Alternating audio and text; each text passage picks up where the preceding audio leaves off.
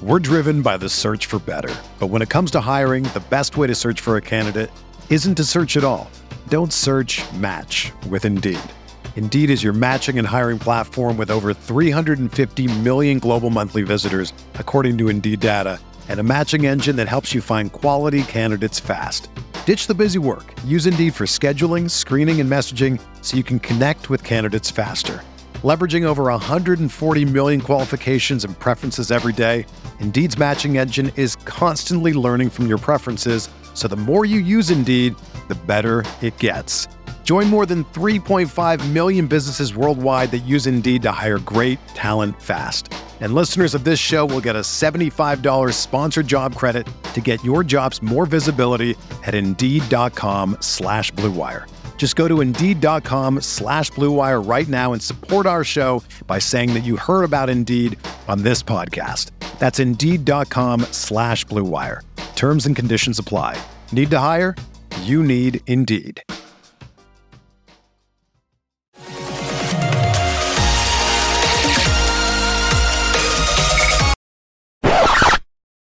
Well, we're moving on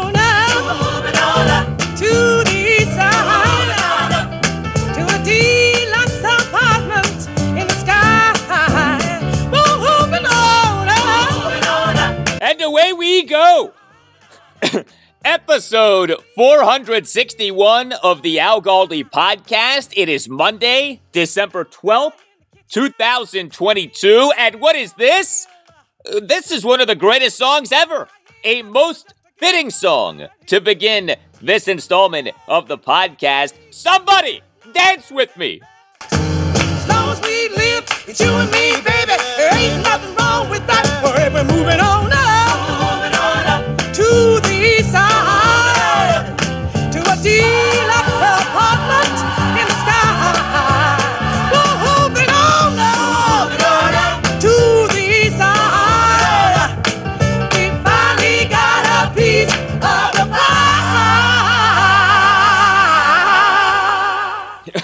Ah, yes, the theme song from the classic television show The Jeffersons. And I'm not talking about Roy Jefferson, at least I don't think so. Moving on up. The Commanders on Sunday were, wait for it, moving on up the NFC playoff standings and without even playing a game. How beautiful was that? Hello and welcome to this Monday installment of the Al Galdi podcast. The Commanders on Sunday went from being out of the playoff picture to having the NFC's second wild card spot. Not bad for your bye week. Uh, the Commanders now are the number six seed in the NFC, thanks to losses for the New York Giants and the Seattle Seahawks on Sunday. Next segment, I will conduct a thorough deep dive on what went down in the Commanders' bye week from a Commanders playoff perspective and on what remains for the Commanders and their primary contenders over the final four weeks of the 2022 NFL regular season. The stretch run has arrived, my friends. We are neck deep in playoff contention analysis and scenarios right now. Although, right now, nothing matters more than this Sunday night. The game of the Commanders season, for now anyway. Uh, 7 5 and 1 Commanders versus the 7 5 and 1 Giants at FedEx Field on Sunday Night Football at 820. Also on the show, how about Navy stunningly firing its head football coach, Ken Niumatalolo? Announcement on Sunday afternoon, the end of an era. He had been the midshipman's head coach since December 2007. I uh, will react to the firing of Coach Ken, as well as Navy's wild 2017 double overtime loss to Army at Lincoln Financial Field in Philadelphia on Saturday. I will discuss USC quarterback and Gonzaga College High School product Caleb Williams winning the Heisman Trophy on Saturday night, becoming the first player from the Washington, D.C. area ever to win the Heisman. Uh, speaking of winning, I will pay proper homage to the Capitals, who now have won four consecutive games. That is a season best winning streak for the CAPS Caps, Caps, Caps. Uh, two wins over the weekend. Friday night, a 4 1 win over the Seattle Kraken at Capital One Arena. Sunday night, a 5 2 win at the Winnipeg Jets. I'll talk college basketball. Number 13, Maryland and Virginia Tech played at the Barclays Center in Brooklyn, New York on Sunday as part of the Basketball Hall of Fame Invitational. The Terrapins lost to number 7 Tennessee 56 53, trailed by 21 in the first half, but rallied big time in the second half, although the Terps ultimately came up short. The Hokies won. Uh, they beat Oklahoma State 70 65. Uh, also, Georgetown, another loss, uh, 83 uh, 64 at Syracuse on Saturday afternoon. I'll get into our free falling Wizards. Uh, six consecutive losses now, nine losses in 10 games now. Friday night, a 121 111 loss at the Indiana Pacers. Saturday night, a 114 107 loss to the Los Angeles Clippers at Capital One Arena. And I have a national segment for you off the Nats on Saturday night, officially announcing having agreed with free agent pitcher Trevor Williams on a two year contract. You can tweet me at Al Galdi. You can email me, the Al Galdi podcast at yahoo.com. Email from Rob on Commanders co owner and co CEO Dan Snyder. And off the big topic from Friday's show, episode 460, uh, that topic being the final report from Congress's House Committee on Oversight and Reform on its investigation into Washington's workplace misconduct scandal. A report that was 79 pages long, writes Rob, Hey Al, have you have you finished War and Peace? Uh, here is Dan's downfall. His product has diminished for 20 years. The revenues have steadily declined. Dan now is in a cash flow bind. The NFL bailed him out for two reasons because his partners were defaming him and it was not a good look for the NFL, and because giving him 100% control would make it easier to sell the team.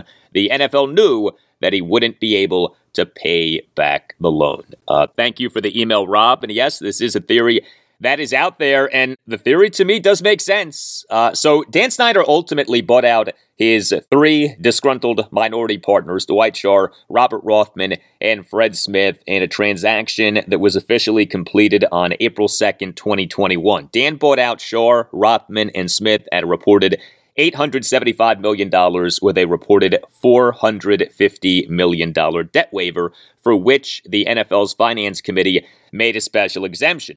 Per a report from the Washington Post on November 17th, Dan has to repay that loan by 2028. And the belief is that he can't do that without selling at least a portion of the commanders. But the problem, or at least an expected problem, is that nobody wants to buy just a portion of the commanders. And you think about that, I mean, no massive ego having multi billionaire Richie Rich wants to be Dan's minority partner, especially after what happened with Schar, Rothman, and Smith. There was a major falling out there. So the belief is that Dan essentially has to sell the entire team, either right away or, say, via selling a minority share of the team to someone who then is guaranteed an option to buy the entire team at some point. Uh, we shall see. Email from Joe involving some names from Washington football, past and present. Uh, writes Joe, I'm a loyal listener since your Team 980 days. Congratulations on surpassing your 460th podcast. Keep up the excellent work. Thank you, Joe. Continues Joe. I'm sick of this Brittney Griner stuff. I think that we should have included Dan Snyder, Bruce Allen, Vinny Cerrato, Jason Wright, Albert Haynesworth, and Stephen A. Smith in the prisoner swap. What say you, Al? Uh, well, thank you for the email, Joe. Yeah, I mean, did our president, Joe Biden, at any point in the negotiations with Russia's president, Vladimir Putin, say, hey, Vladdy, you know, instead of us sending you this uh, Russian arms dealer known as the Merchant of Death, how about we send you more prisoners, okay? Can we do that? Like, could we say send you Dan and Bruce and Vinny? You know, is that possible? Uh, I'm guessing probably not. Well, something that isn't just possible, but is certified, is that if you have a case, uh, you should contact Paulson and Nace. Founded in 1979, Paulson and Nace is a Washington, D.C. based family law firm that handles medical malpractice, personal injury, birth injury, legal malpractice, and consumer protection cases, offering aggressive advocacy for victims in Washington, D.C. and West Virginia. If you have a case, contact Paulson and Nace. Call 202 902 7611. And when you call, make sure that you tell Paulson and Nace that Al Galdi sent you. Paulson and Nace treats its clients with respect and dignity and wants what is best for the firm's clients. Paulson and Nace will treat you, your family, and your situation with the care and expertise that you deserve. And Paulson and Nace is excellent at what it does. Paulson and Nace has recovered millions of dollars for the sick and injured. Heck, this past July, Paulson and Nace won a case for which the United States government must pay nearly one $1.8 million. Uh, this to a former American University field hockey player because of a military doctor's failure to diagnose and treat the student for a 2011 concussion that left her with permanent symptoms. Uh, you may have read about this. Paulson and Nace took on the U.S. government and won. Uh, if you have a case, contact Paulson and Nace. If you feel that you've been wronged, if you think that you've been wronged but aren't sure, call Paulson and Nace and schedule a no obligation appointment. Call 202 902 7611. That's 202 902 7611. When you call, tell Paulson and Nace that Al Galdi sent you. You can also visit paulsonandnace.com. That's paulsonandnace.com. Don't forget to tell Paulson and Nace that Al Galdi sent you. Paulson and Nace, when tragedy happens, let the family of Paulson and Nace take care of your family.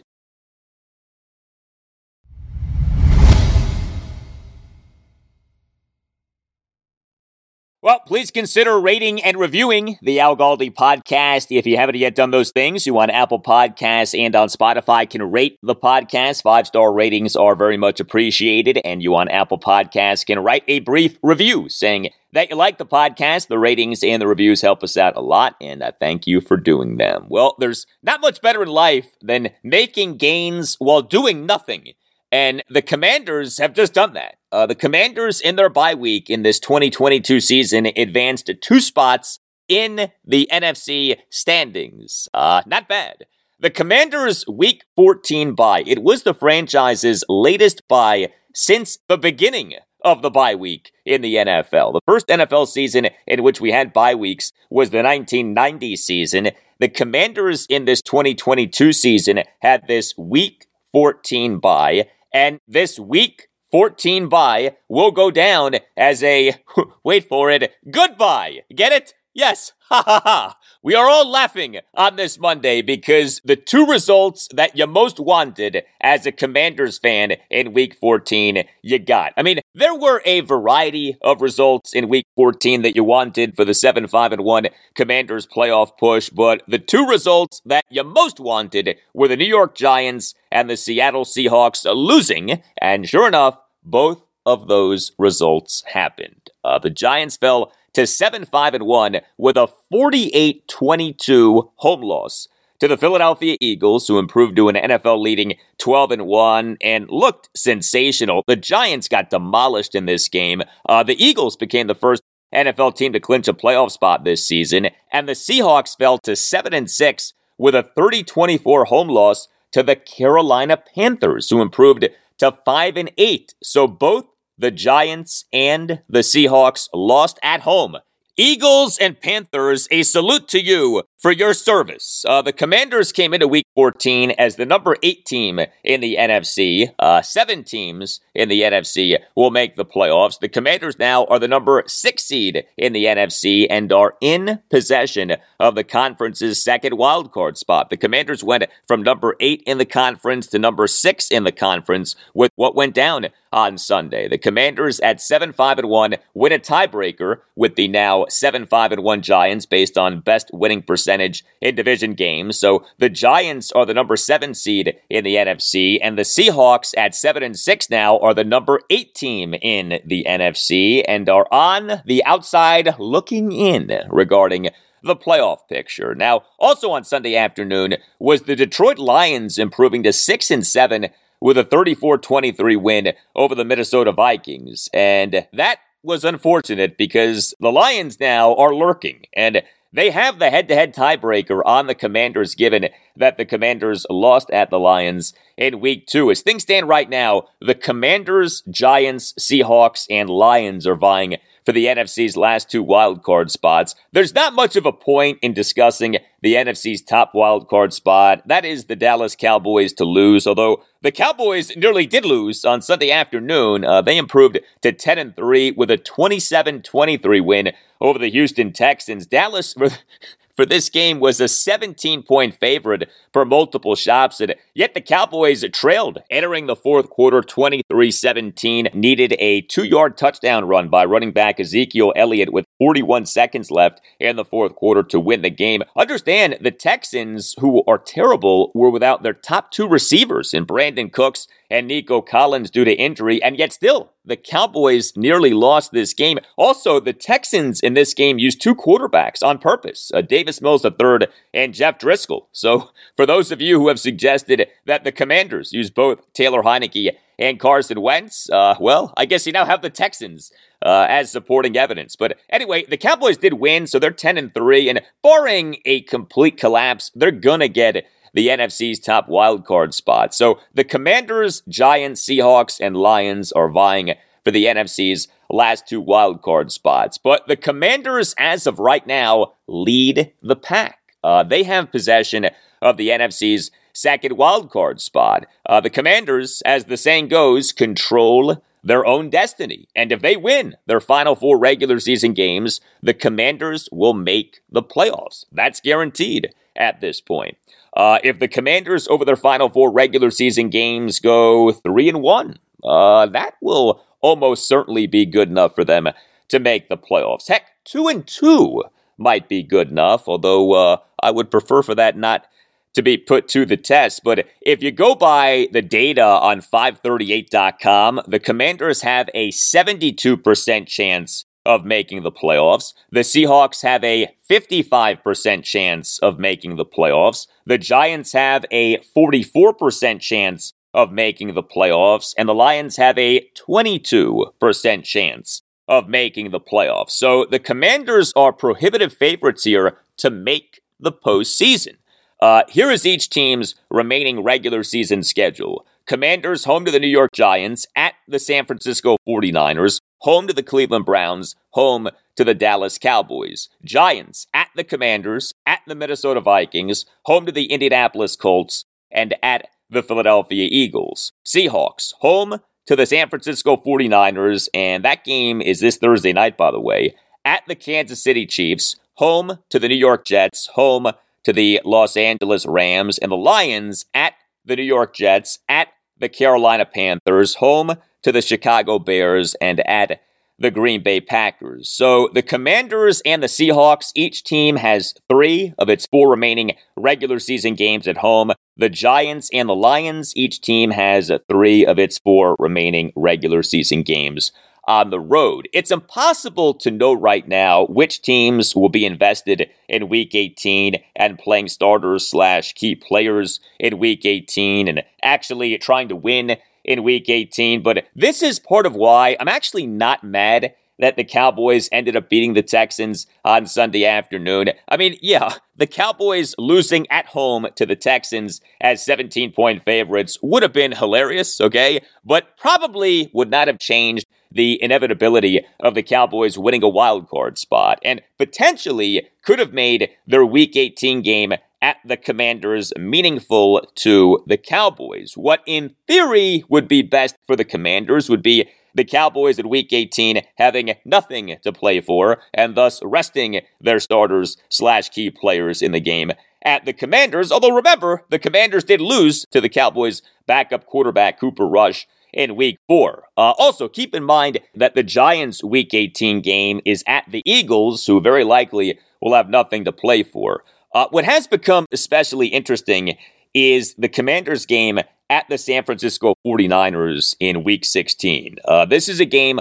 on Christmas Eve afternoon. The game is on Saturday afternoon, December 24th at 4:05. The 49ers improved to 9 and 4 with a 35-7 blowout of the Tampa Bay Buccaneers on Sunday. Uh, this despite the Niners starting quarterback being Brock Purdy, uh, who they took with the very last pick in the 2022 NFL draft. He is the Mr. Irrelevant of the 2022 draft, a 2022 seventh round pick out of Iowa State. Uh, Jimmy Garoppolo suffered a season ending foot injury in the Niners' 33 17 win over the Miami Dolphins in Week 13. The man who Garoppolo replaced, Trey Lance, uh, he is done for the season due to an ankle injury that he suffered in September. But Brock Purdy looks, wait for it, pretty good. Uh, yes, Purdy in this blowout of the Bucs on Sunday, 16 to 21 for 185 yards, two touchdowns and no interceptions.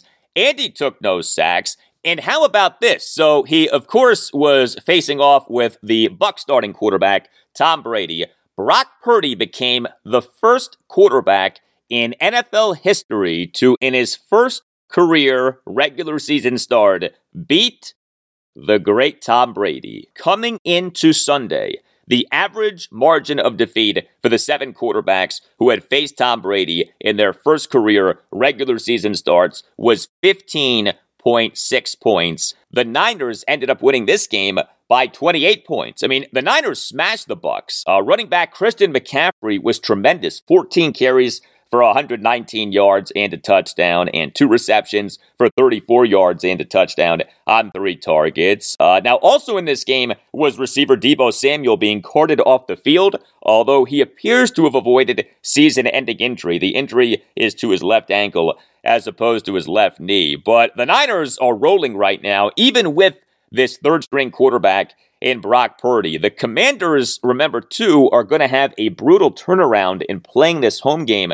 against the Giants this Sunday night and then having to fly across the country to play at the 49ers the following Saturday afternoon. I mean, this is going to be a quadruple whammy a game against a really good team in the Niners across the country on a short week off a primetime game. I mean, think about those four things. Really good opponent on the road across the country on a short week off a primetime game. Like it's not just Sunday afternoon to Saturday afternoon, it's Sunday night to Saturday afternoon. This is like the grand slam of difficulty uh, in terms of scheduling. But as good as Sunday ended up being for the Commanders, nothing on Sunday changed the following. They need to win this game against the Giants this Sunday night. 7 5 and 1 Commanders versus the 7 5 and 1 Giants at FedEx Field on Sunday Night Football at 8:20. A monster game for each team because the game is essentially worth two games to each team. Assuming that there is no tie, uh, the team that wins this game will be ahead of the team that loses and will have the head-to-head tiebreaker over the team that loses. Uh, Commanders Giants at FedEx Field this Sunday night. This is one of the biggest December games at FedEx Field ever. And I know that that's not necessarily saying a ton because we haven't exactly been inundated with monster games at FedEx Field in December's past, but this is a huge game. This is going to feel like a playoff game, and this, in some ways, is a playoff game. But it's comforting to know that the Commanders are 6 1 and 1 over their last eight games, whereas the Giants now are just 1 4 and 1 since his 6 and 1 start. And it's comforting to know that the Commanders are in the driver's seat in this four way dance with the Giants, Seahawks, and Lions. Up next, I'm talking college football, including the very surprising news on Sunday afternoon Navy firing head coach Ken Niumatalolo after 15 plus seasons.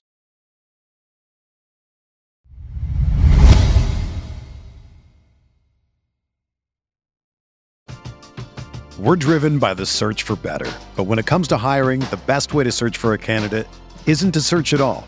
Don't search match with Indeed. Indeed is your matching and hiring platform with over 350 million global monthly visitors, according to Indeed data, and a matching engine that helps you find quality candidates fast. Ditch the busy work. Use Indeed for scheduling, screening, and messaging so you can connect with candidates faster. Leveraging over 140 million qualifications and preferences every day, Indeed's matching engine is constantly learning from your preferences, so the more you use Indeed, the better it gets. Join more than 3.5 million businesses worldwide that use Indeed to hire great talent fast. And listeners of this show will get a $75 sponsored job credit to get your jobs more visibility at Indeed.com slash BlueWire. Just go to Indeed.com slash BlueWire right now and support our show by saying that you heard about Indeed on this podcast. That's Indeed.com slash BlueWire. Terms and conditions apply. Need to hire? you need Indeed.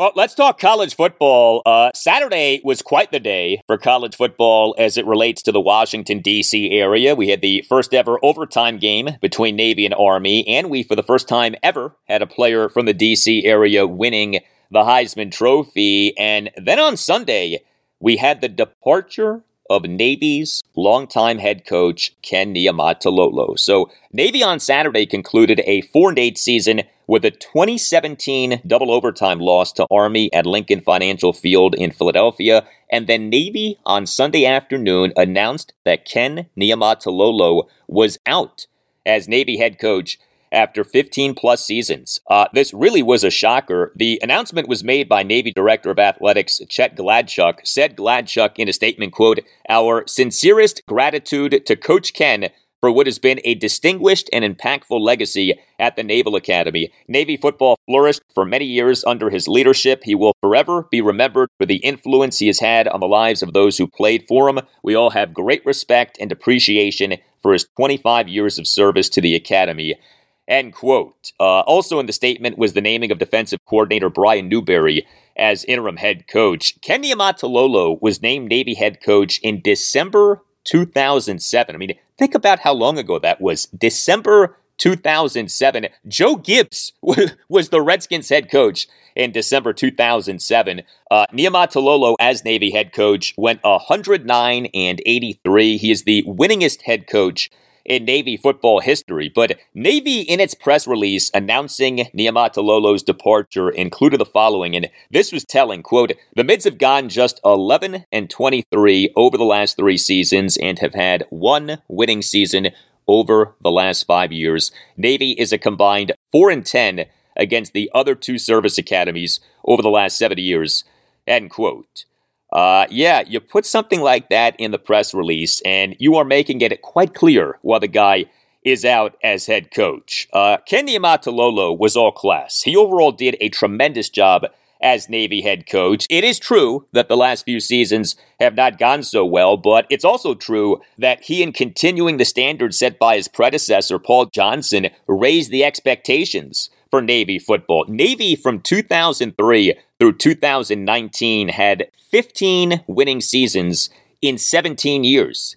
That is an incredible achievement for a service academy in Navy. But yeah, Navy now has had three consecutive losing seasons. Uh, 2020, 3 and 7, 2021, 4 and 8, and now 2022, 4 and 8. Uh, as for Navy versus Army on Saturday, this was the 123rd all time football game between Navy and Army, but this was the first game between the two academies that went to overtime. Uh, overtime was instituted in college football beginning with the 1996 season. Uh, the midshipmen lost to the Black Knights for a fifth time in seven seasons. You know, Navy for a long time owned Army. Navy won 14 consecutive games against Army from 2002 through 2015, but since then, a much different story. Uh, wild game for Navy fullback Anton Hall Jr. You talk about the highest of highs and the lowest of lows. Hall had seven carries for 99 yards and a touchdown, which was a third quarter first and 10, 77 yard under center handoff touchdown run. A tremendous play, obviously, but he in the second overtime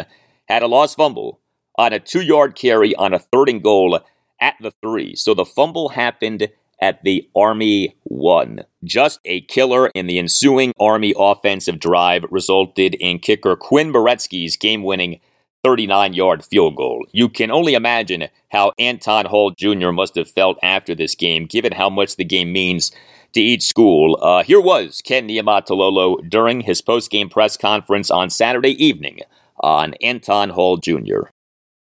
You know, I always speak the truth to our guys. You know what I mean? I always will. I mean, we got to take care of the ball. And um, and just it's it's always I always coached. You hold people accountable. You love them, but part of loving people, you have to hold them accountable. I mean, you, you call it what it is.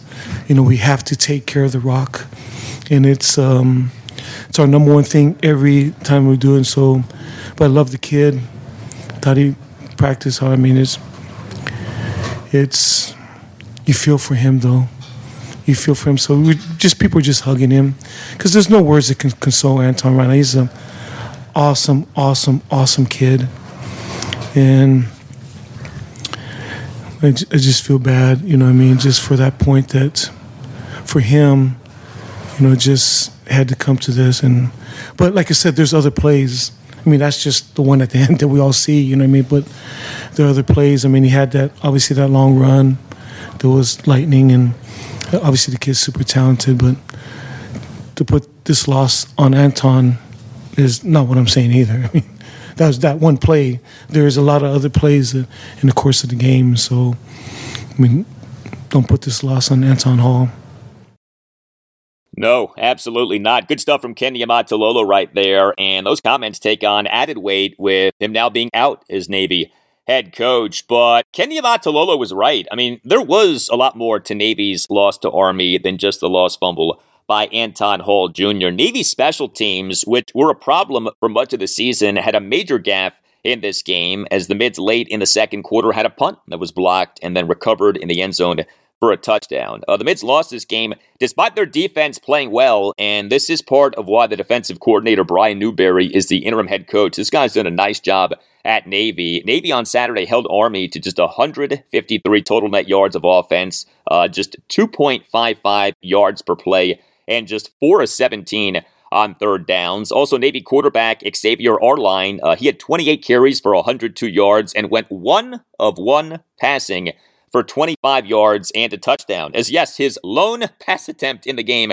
resulted in a touchdown, a first and 10, 25 yard under center play action touchdown pass to slot back Maquel Haywood, who was wide open on Navy's first offensive play of overtime. This Navy Army game on Saturday was something. Uh, also, Navy wore a very cool astronaut themed uniform. Did you check out the Navy unis on Saturday? Uh, the uniform was in honor of the 54 United States Naval Academy graduates who have gone on to become astronauts, the most of any institution. But yeah, monster news for Navy on Sunday afternoon. Ken Niumatalolo out as Navy head coach. Uh, meantime, Saturday night, USC quarterback Caleb Williams won the 88th Heisman Memorial Trophy. Uh, Caleb Williams, a product of Gonzaga College High School in Washington, D.C., is the first player from the D.C. area to win the Heisman Trophy. Uh, now, Navy quarterback Roger Staubach won the Heisman Trophy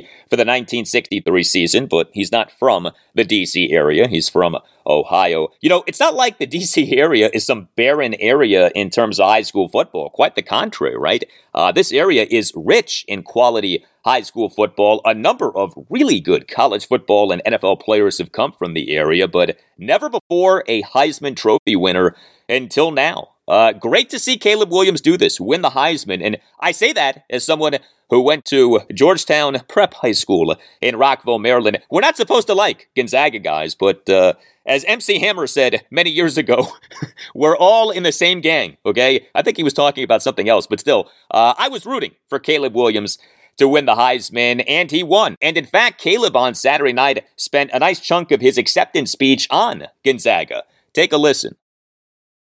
Thank you to my brotherhood at Gonzaga College High School. Coach Randy Trivers, where you at, big dog? Stand up. Hey, hey.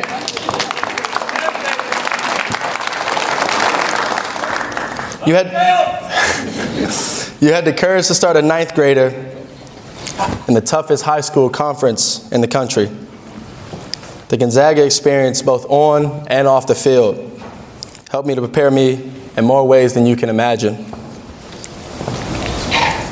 Coach, you may not know this, but the Gonzaga mantra that you drilled into us, meant for others, has helped inspire me to create the Caleb Cares Foundation, which is all about giving back. So thank you, Coach. Thank you, Gonzaga. There you go. Uh, Caleb Williams spent his 2021 true freshman season playing for Oklahoma. He this past offseason transferred to USC off Lincoln Riley, leaving his post as Oklahoma head coach to become USC head coach. And Caleb has had a monster 2022 sophomore season 13 games, 37 touchdown passes versus four interceptions, a yards per pass attempt of 9.1, and 10 rushing touchdowns. He finished the 2022 regular season number five among all qualified quarterbacks in the FBS and ESPN's total QBR at 86.5. QBR is on a scale of 0 to 100. This is just his sophomore season, so he has another season to go before he's eligible to leave for the NFL draft. But how about this from former NFL executive Joe Banner? Uh, I've had Joe on this podcast multiple times. He on Saturday night tweeted, quote, not a big believer in tanking, but Williams will be worth tanking for next year. Outstanding prospect. It's time for one of the great young quarterbacks to go to an NFC team. End quote. Ah, uh, boy, would Caleb Williams look nice in a commander's uniform. Uh, but them tanking next season probably isn't going to be happening and really shouldn't be happening if this season ends up being a playoff season for them.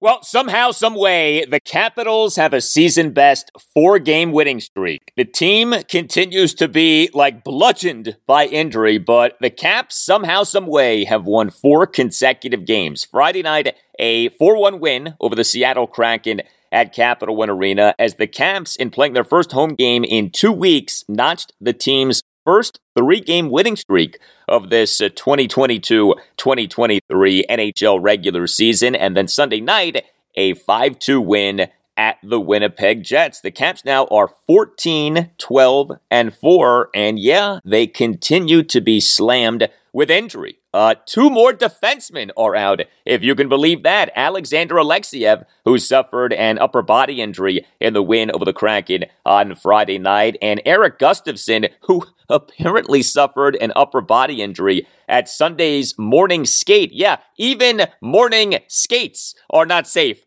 for Caps players right now. Uh, now, defenseman Dmitry Orlov finally is back, so some good news there. Uh, he on Sunday night returned from a 16 game absence caused by a lower body injury that he suffered in the 3 2 loss to the Arizona Coyotes at Capital One Arena on November 5th. Orlov on Sunday night played for 21 minutes, 29 seconds, had two assists, but the Caps remain without so many players due to injury. Uh, goaltender Darcy Kuemper defensemen Erik Gustafsson, Martin Fehervary, and Alexander Alexeyev, and forwards Nicklas Backstrom, Tom Wilson, Connor Brown, Carl Hagelin, and Beck Malenstyn. But the Caps are winning, and a big reason why is goaltender Charlie Lindgren. He has been so good in place of Darcy Kuemper. Uh, Lindgren in the win over the Kraken on Friday night stopped 25 of the 26 shots on goal that he faced. Uh, the Caps in that game did a nice job of minimizing the Kraken's high danger shots on goal. Lindgren, per natural stat trick, faced just three high danger shots on goal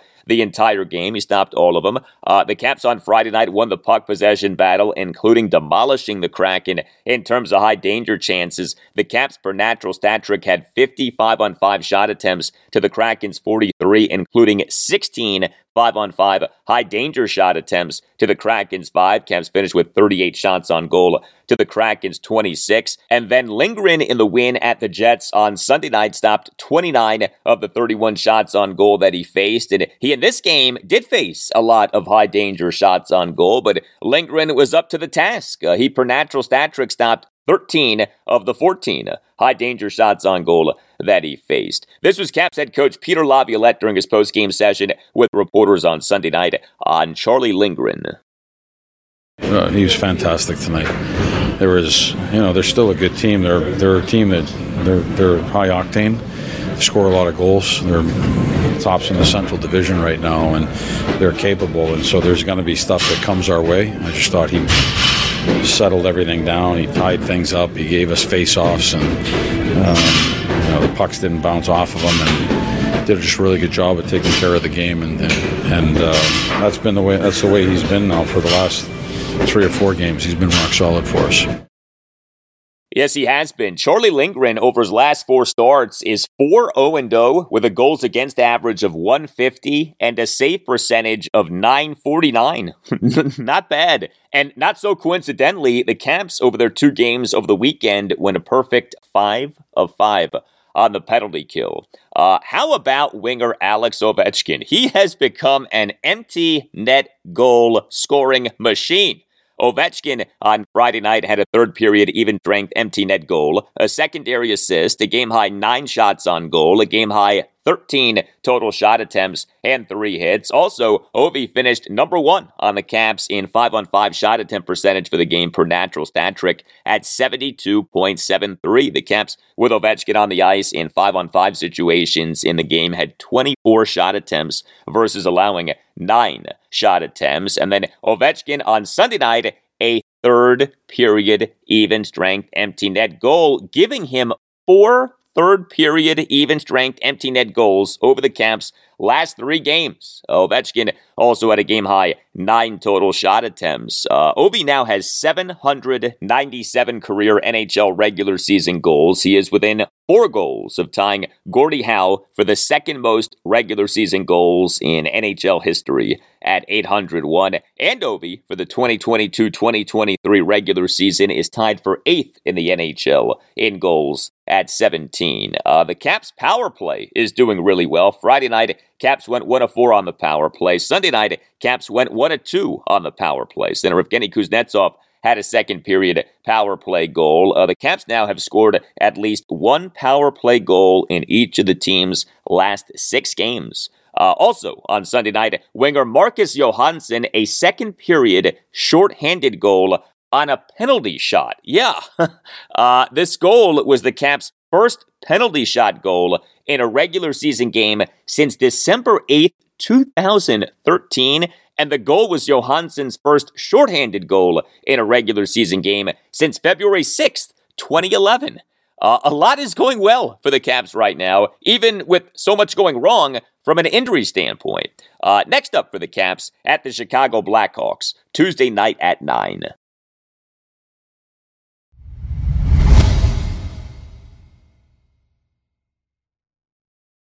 And we move now to college basketball. We on Sunday had both number 13 Maryland and Virginia Tech playing at the Barclays Center in Brooklyn, New York. Uh, this is part of the Basketball Hall of Fame Invitational. Number 13 Maryland fell to 8 and 2 overall with a 56-53 loss to number 7 Tennessee. Uh, the Terrapins allowed Tennessee to begin the game on a 34-13 run trailed by 17 points at the half at 34 17. But the Terps won the second half 36 22, and the Terps in the second half got within two points on multiple occasions. So the Terps very much battled after a terrible start. Uh, the Terps defended well. They held Tennessee to just 7 to 21 on threes and just 12 of 45 on twos. Also, Tennessee went just 11 of 21 on free throws. But the Terps offense was, uh, shall we say, not good. Uh, and the biggest problem was three point shooting. The Terps went a horrendous 2 of 24 on threes. Yeah, two of 24 on threes. Two of 16 on threes in the first half, 0 of 8 on threes in the second half. So think about that. The Terps won the second half 36 22, despite not making a single three. Uh, that actually says a lot of good things about the Terps defense, but uh, the Terps this season are shooting a woeful 31.1% on threes. Uh, the Terps on Sunday did go 15 to 28 on twos, although most of that was in the second half, during which the Terps went 14 of 20 on twos. But the Terps finished the game with just nine assists versus 12 turnovers. Uh, also, Maryland had just eight offensive rebounds to Tennessee's 21, although the Terps only lost the battle of second chance points by a 13 9 count. You would have thought that that discrepancy would have been a lot worse. Uh, the only Terp who scored in double figures was point guard Jahmir Young. He, in 36 minutes as a starter, went just 1 of 7 on threes, 5 of 11 on twos, and 5 of 6 on free throws. He finished with 18 points, 7 assists versus 3 turnovers, 4 rebounds, and 2 blocks. But otherwise, not a lot happening for the Terps offensively. Uh, still, the Terps for the season are the number 17 team in the nation per the rankings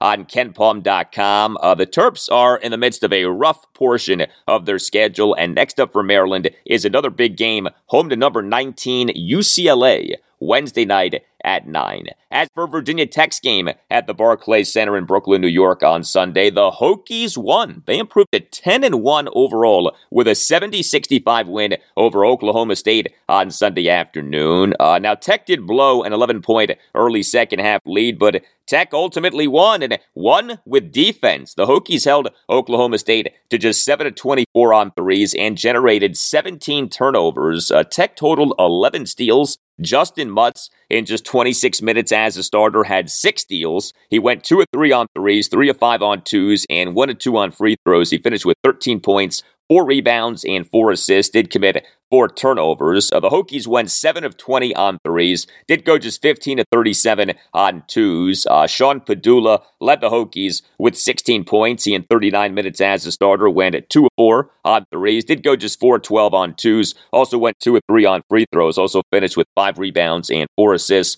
versus one turnover. And Grant Basile, graduate student transfer from Wright State, he in 28 minutes as a starter went 2 of 5 on threes, did go just 2 of 7 on twos, and just 3 of 5 on free throws. But he finished with 13 points, 5 rebounds, 2 assists versus no turnovers and two blocks. The Hokies for the season are 15th in the nation in adjusted offensive efficiency. Per KenPom.com, adjusted offensive efficiency is points scored per 100 possessions adjusted for opponents. So Virginia Tech is looking good. Next up for the Hokies, home to Grambling State this Saturday afternoon at 4. Also, over the weekend, uh, Georgetown. Uh, it fell to 5 and 6 overall with an 83 64 loss at Syracuse on Saturday afternoon. Yes, Georgetown, Syracuse, the rivalry renewed and the Hoyas ended up losing by 19 points. And this loss guaranteed that the Hoyas would go more than a year between wins over power conference teams. The Hoyas' last win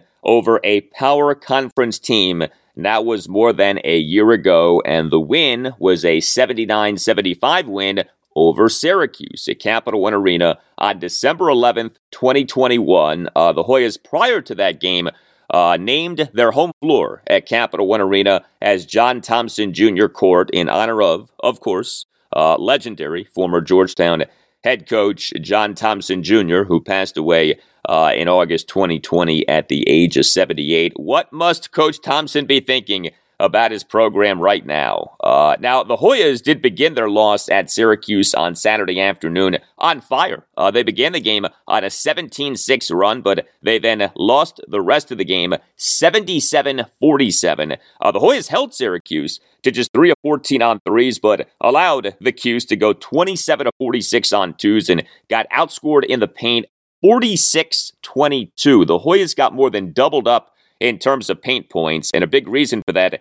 Syracuse's 6'11 center, Jesse Edwards. Uh, he is from the Netherlands. He, in 32 minutes as a starter, went 10 of 14 from the field, all twos, and finished with 20 points, 11 rebounds, including three offensive boards, five blocks, and three assists versus one turnover. Uh, the Hoyas went just 6 to 25 on threes and just 16 to 34 on twos. Uh, the Hoyas had trouble with the infamous zone defense of Syracuse. The Hoyas committed 15 turnovers to the Oranges' nine, finished with just nine points off turnovers to the Oranges' 24. Uh, Duquesne transfer Primo Spears led the Hoyas with 22 points. He in 39 minutes as a starter went just one of six on threes, but also five of eight on twos and nine of nine on free throws. Uh, Spears also finished with five assists versus three turnovers and three rebounds, including two offensive boards. Next up for Georgetown, home to Xavier this Friday evening at 6:30.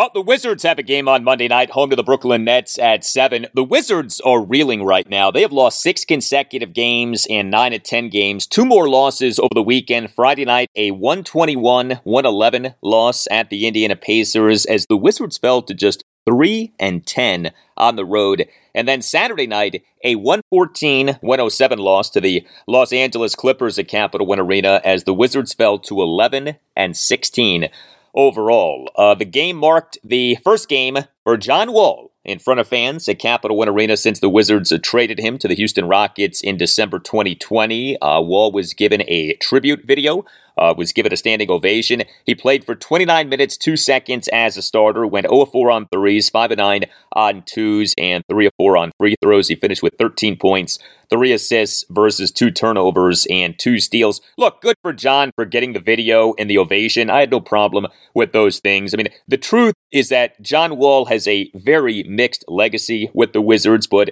the guy did do a lot of good things, and there's nothing wrong uh, with acknowledging those things. But yeah, the bigger item for me as a Wizards fan is where this team is at right now, and where this team is at right now is a not very good place. Uh, the Wizards are finding ways to lose games. Uh, Friday night, the Wizards led in the third quarter at 76 70, but that allowed the Pacers to end the game on a 51 35 run. In fact, the Wizards trailed for the entire fourth quarter. And then Saturday night, the Wizards blew a 13 point third quarter lead. Uh, they in the third quarter led by 13 points at 84 71, but that allowed the Clippers to win the rest of the game 43 23. Uh, the Wizards' defense on Friday night was terrible. Uh, the Wizards allowed the Pacers to score 121 points and go 18 of 41 on threes and 25 of 44 on twos. The Wizards got carved up by Pacers point guard Tyrese Haliburton. And, you know, he is a really good player, but still, Haliburton on Friday night in just 32 minutes, 11 seconds as a starter, 3 of 4 on threes, 6 of 10 on twos, 2 of 2 on free throws. He finished with 23 points and 11 assists versus one turnover. Uh, the Wizards' defense on Saturday night was better, but they still allowed the Clippers to go 19 of 48 on threes. The Wizards' three point defense this season has been a big problem. Uh, this was Wizards head coach Wes Unseld Jr. during his postgame press conference on Saturday night on the Wizards' three point defense. Well, a lot of them, I think, are just uh, a little hesitant to close to touch. You know, we're there, but we're not. And I think it's some of that's a little concern about inability to guard one on one. So you cushion guys, but we got to get out of our comfort zone and get there. And guys are just shooting. You know, you're there, um, but you're not putting them in under any duress. So they're just lining it up and, and shooting it. Yeah, now you do have to acknowledge this. Uh, the Wizards have been slammed by injury recently. Uh, Bradley Beal has missed each of the team's last three games due to a right hamstring strain that he suffered in the 130 119 loss to the Los Angeles Lakers at Capital One Arena now two Sunday evenings ago, December 4th. Uh, Monte Morris did not play in the loss to the Clippers at Capital One Arena on Saturday night due to left groin soreness. Will Barton has missed each of the Wizards' last two games due to left foot soreness. Rui Hachimura has missed each of the Wizards' last 11 games due to right ankle soreness. And Delon Wright has been out since suffering a grade 2 right hamstring strain in a 120 99 win over the Detroit Pistons at Capital One Arena on October 25th. So a lot of key guys have been out for the Wizards recently. The Clippers on Saturday night were without Reggie Jackson due to rest and Norm Powell due to a left groin strain. But still, the Wizards have been very undermanned lately, and the Wizards have not been doing a good enough job defensively or offensively. Uh, Saturday night, the Wizards did go 16 of 34 on threes, but went just 21 of 51 on twos. Uh, the biggest bright spot for the Wizards over the weekend was Jordan Goodwin. Uh, boy, has this guy been a pleasant surprise for the Wizards this season. Goodwin was a force over the weekend. Uh, he on Friday night in 33 minutes 49 seconds off the bench went 3 of 5 on threes, 3 of 5 on twos, and 4 of 4 on free throws. Finished with 19 points, 5 steals, four rebounds, including two offensive boards, and three assists versus two turnovers. And then Goodwin on Saturday night in 38 minutes, two seconds as a starter, two of five on threes, four of eight on twos, three of four on free throws. He finished with 17 points, six steals, six assists versus one turnover, and four rebounds, including two offensive boards. But Goodwin on Friday night, five steals. Goodwin on Saturday night, six steals. He became the first Wizards player to have at least five steals in each of two consecutive regular season games since Larry Hughes in January 2005. It had been nearly 18 years since a Wizards player did what Jordan Goodwin did over the weekend. Uh, also, some good stuff from Kyle Kuzma and Kristaps Porzingis over the weekend. Kuzma on Friday night, 35 minutes, 37 seconds as a starter, 4 9 on threes, 5 of 11 on twos, and 5 of 6 on free throws. He finished with 27 points, 7 rebounds, and 7 assists versus 3 turnovers. And Kuzma on Saturday night, 38 minutes, 13 seconds as a starter, 7 of 11 on threes, 7 of 16 on twos. He finished with 35 points, 12 rebounds, and 3 assists. Did commit six turnovers. And then Kristaps Porzingis, so he for Friday night actually was questionable for the game due to a sprained left ankle, but he played and he largely played well. 34 minutes, 39 seconds as a starter, 1 of 2 on threes, 10 of 11 on twos, 6 of 8 on free throws, finished with 29 points, 9 rebounds, 2 blocks, and 2 assists. Did commit four turnovers. And Porzingis on Saturday night 37 minutes, 21 seconds as a starter. He went to 6 of 16 on twos, but also 2 of 4 on threes and 12 of 13 on free throws. Finished with 30 points, 15 rebounds, 5 assists versus 3 turnovers and 2 blocks. Although Porzingis, by his own admission, uh, screwed up in not rotating soon enough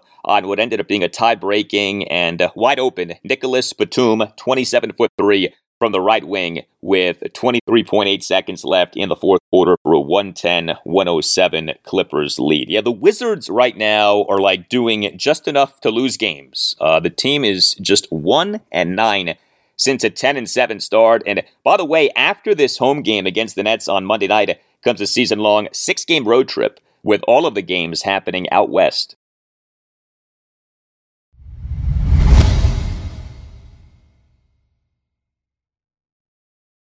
All right, one more item before we call it a show. The Nationals on Saturday night officially announced having agreed with free agent pitcher Trevor Williams on a two year contract. Uh, the news of the Nats getting Williams broke on Friday. The contract is a two year deal, reportedly worth $13 million. Uh, so Trevor Williams becomes the second significant free agent who the Nats have acquired this offseason. The first was infielder Jeimer Candelario. And uh, yes, I do put significant in quotation marks. Uh, but yeah, like the Candelario acquisition, this Trevor Williams acquisition makes sense from a Nats perspective. As I have said, the Nats in their rebuild right now need to have players on the major league roster who fit into one of two categories potential building blocks or potential trade chips.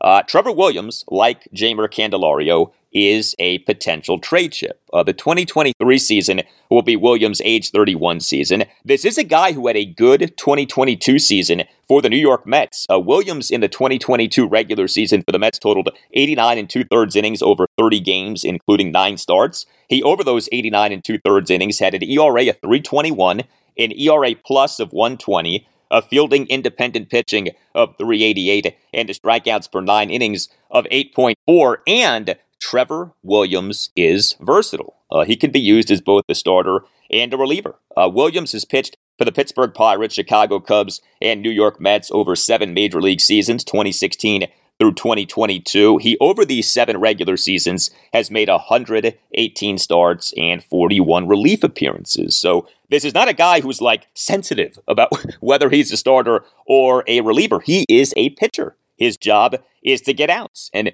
this is the direction in which Major League Baseball is going. The line between starters and relievers is being blurred big time, and especially for a pitching starved team like the Nats, there really does need to be an openness to breaking away from tradition you know, to not being fixated on the traditional setup of five starters and then X amount of relievers, and to getting creative with how pitchers are deployed. And the Nats now do have some pitchers who can be used as both starters and relievers. You think about Trevor Williams, you think about Paolo Espino, uh, you think about the Nats Rule 5 draft pick from last Wednesday, Thad Ward. You think about maybe even Mason Thompson, who, yes, has been a reliever, but who also has been talked about as becoming more of a long man and maybe even a starter slash reliever. The Nats for the 2022 regular season ranked dead last in the majors in starting pitching ERA at 597. Okay, I mean, that is brutal. The hope for the 2023 season is that young starting pitchers like Josiah Gray and Mackenzie Gore and Cade Cavalli will pitch well at the major league level. But even if all three of those guys do do well, and that's a gigantic if, you need a lot more than those guys. And someone like Trevor Williams can help and then perhaps be traded to add to the Nats inventory of prospects.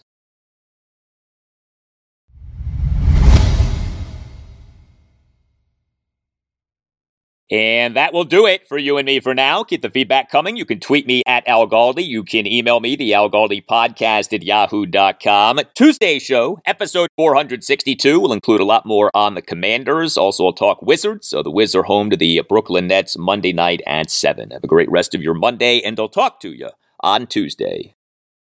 Now we're up in the big leagues,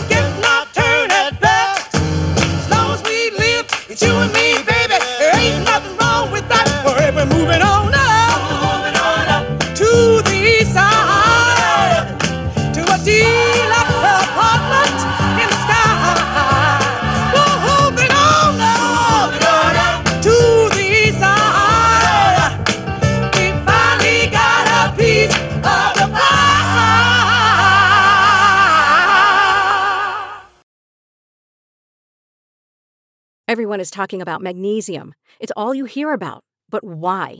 What do we know about magnesium? Well, magnesium is the number one mineral that 75% of Americans are deficient in.